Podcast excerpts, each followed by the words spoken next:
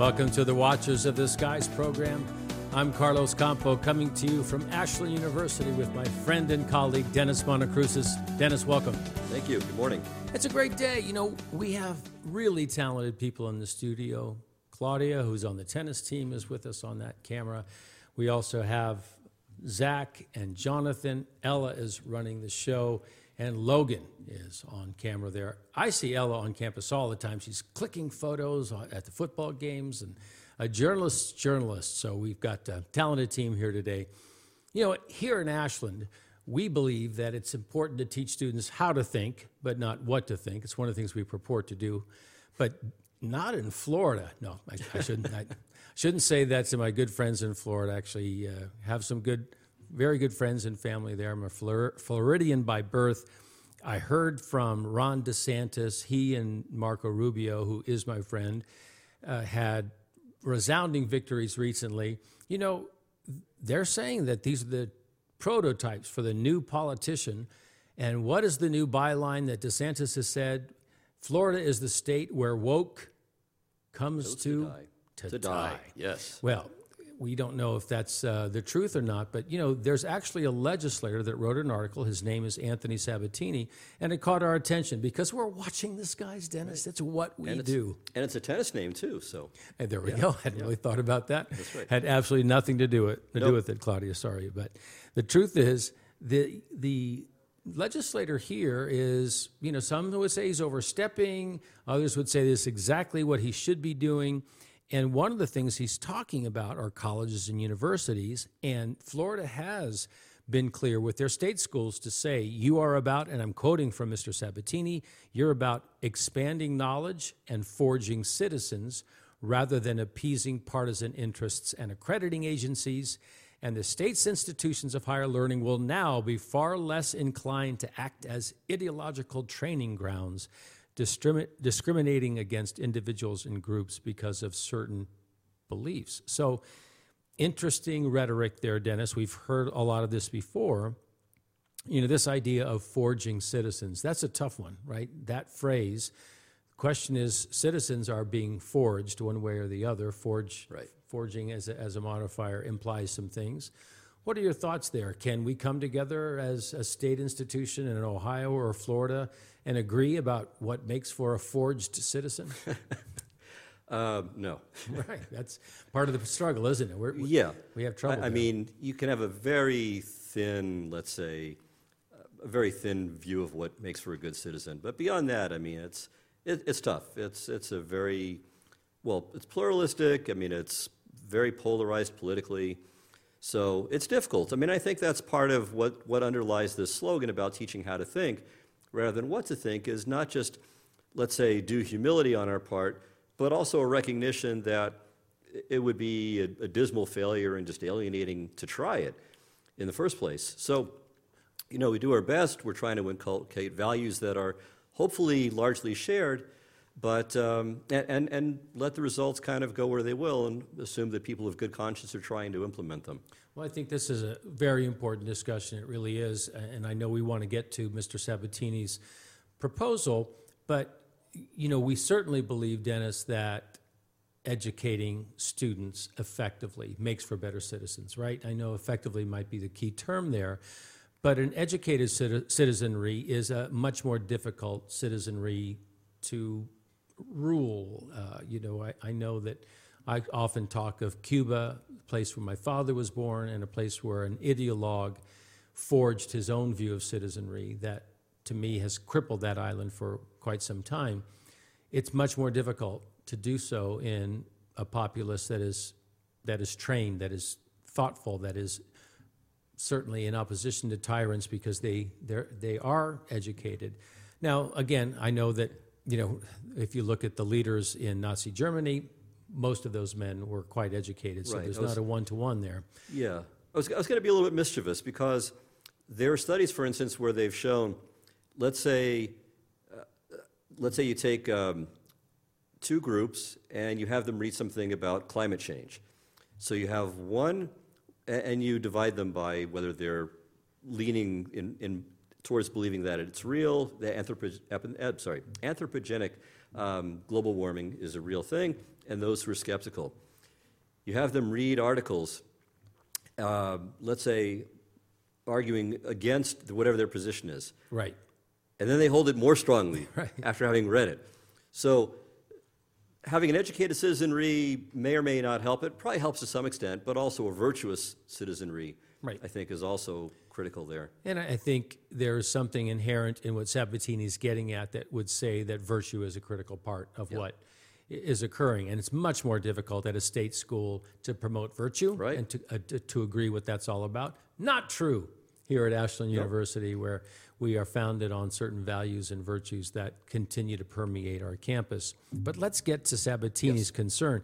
His concern is around bias reporting systems. Sometimes, you know, these are, you know, bias response teams on colleges and university campuses.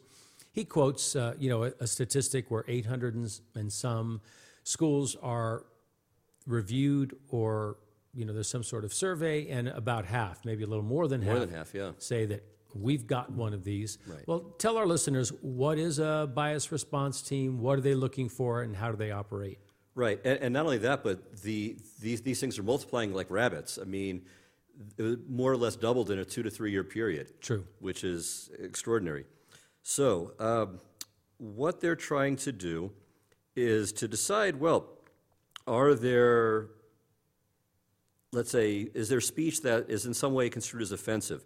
So, for example, is it, is it hostile? Is it negative? Is it, is it something that would be considered harmful to the student? So, it could be, let's say, some sort of uh, something that's interpreted as racially offensive and as insensitive in some other way to, uh, to, to an individual in terms of their group identity right primarily, uh, even politically. So if these things occur, they can report it to an administrator, and this is again who's they who who, who So the student, Okay. or or anyone who hears about it, could Correct. report it to an administrator. Right. And uh, and then that that student or faculty member will have at least some sort of record of this on on their file, which is of course you know kind of a, a worrisome thing. So. I mean, my the first thing I thought of when I when I saw this was good old East Germany, where you had the uh, the so-called Stasi, this secret police, Yes. and where they would encourage citizens to report on each other if they said something that was against the party. And so you had this climate of just paranoia where people are, of course, self policing and not saying anything at all. So, I mean, that's kind of the basic setup. And it's one of these things where, on the one hand, of course, you want their people to be polite and to be considerate for others' feelings. But this is going beyond that. This is just if you if you don't do this, then you're actually being reported on. You're having a mark. This is something that's going on your record. I don't know uh, to what degree you sort of have a tolerance where if you go beyond a certain point, you face some kind of repercussions.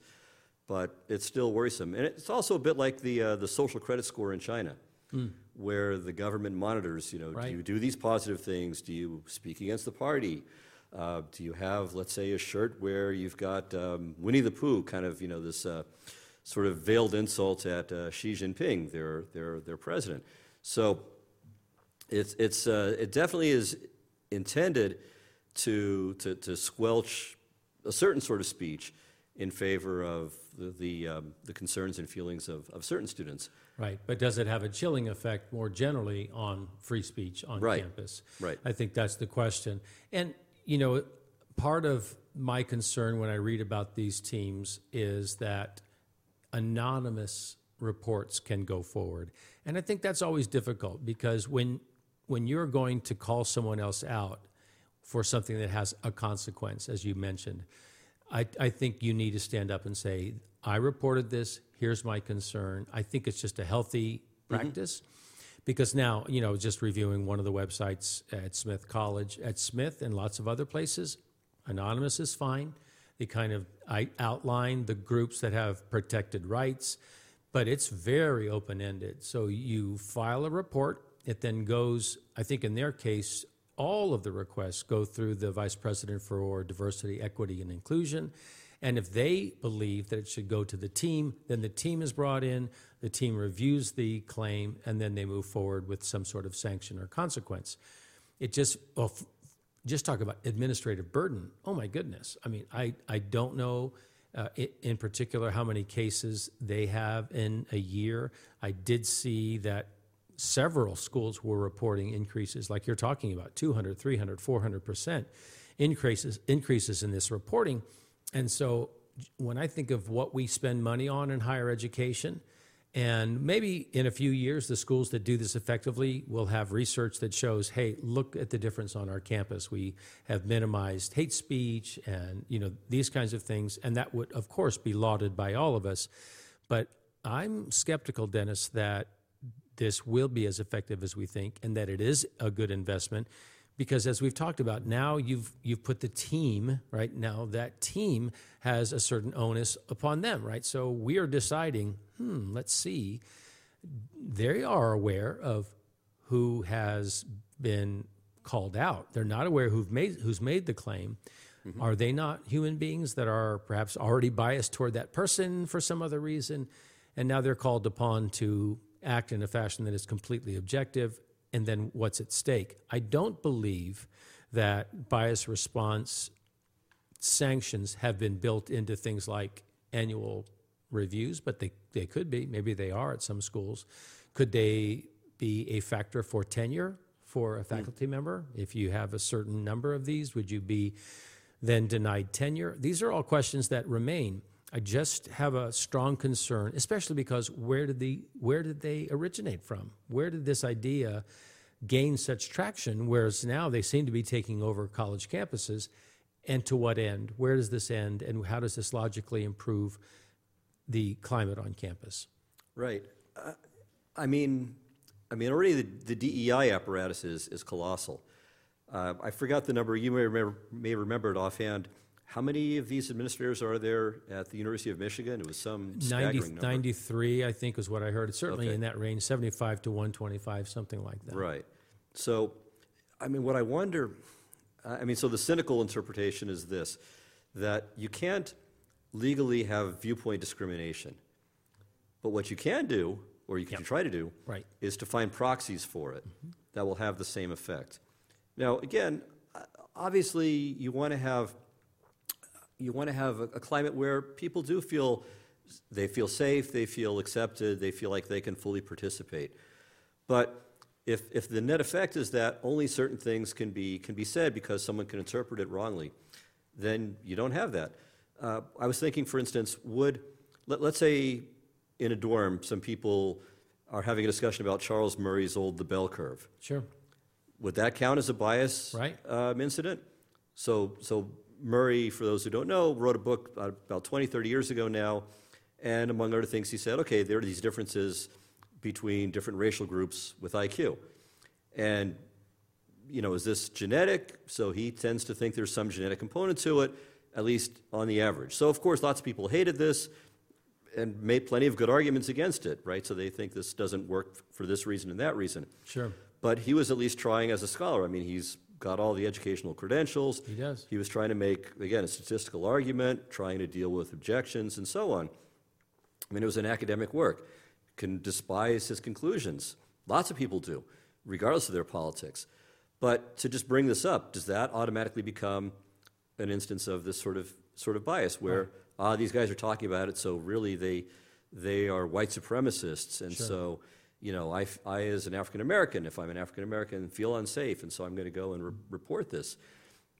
So Right. can that happen? And if so, I mean, what does that mean for the, for these guys? You, you, you can't discuss these theories. I mean, Sure. how far does that go? Well, I know a specific example in my own life was fairly recently.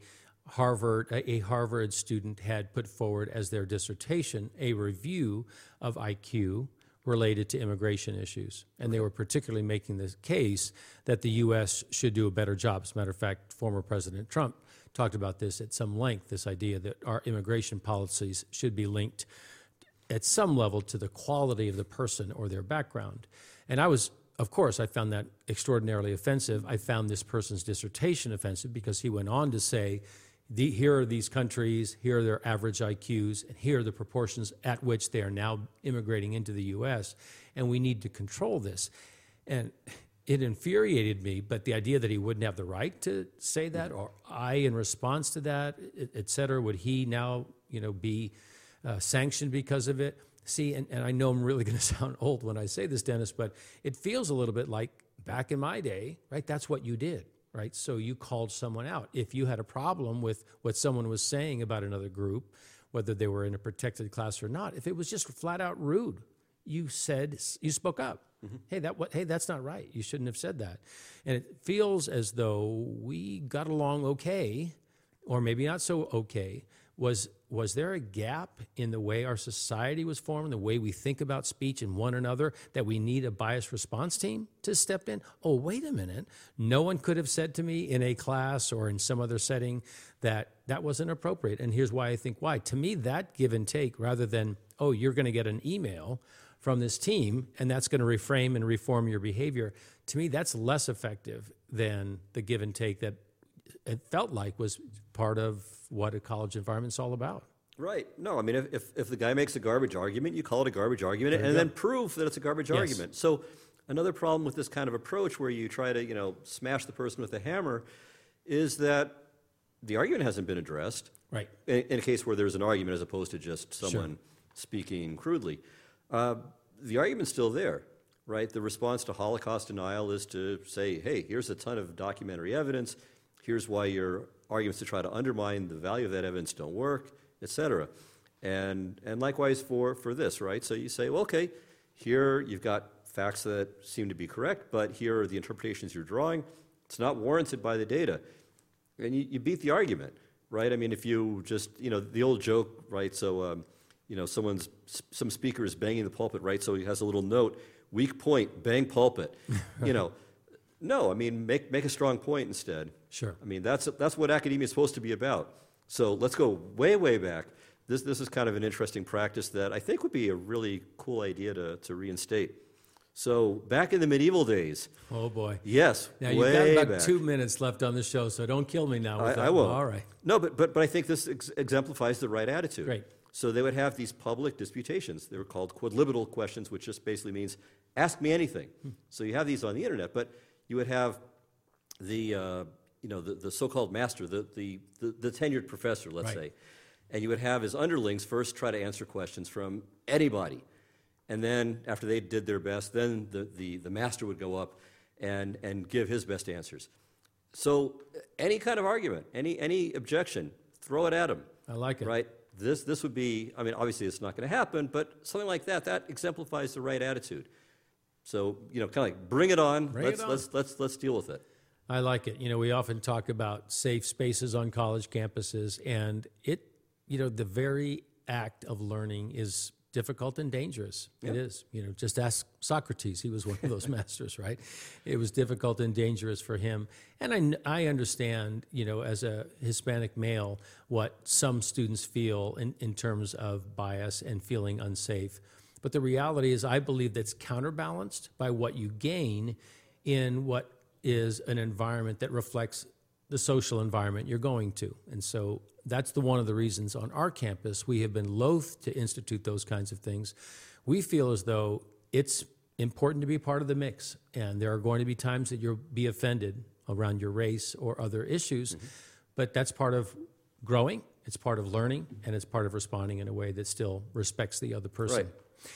Well, it's uh, again not a simple thing. I think as we've considered bias response teams on our own campus, we think there are better ways to get at this. We do think it's important for students to speak out, for faculty and staff to speak out, because we don't grow as a community if we don't address some of these issues. So that's how we're going to deal with it here. We'll see what happens in Florida. So we'll see what happens with Mr. Sabatini as he tries to pass this legislation and what impact it might have and how it might then spread to other states, including Ohio. We'll bring it up if it does because we are watching the skies here at Ashland University. Please join us next time for the Watchers of the Skies program here from AU TV 20.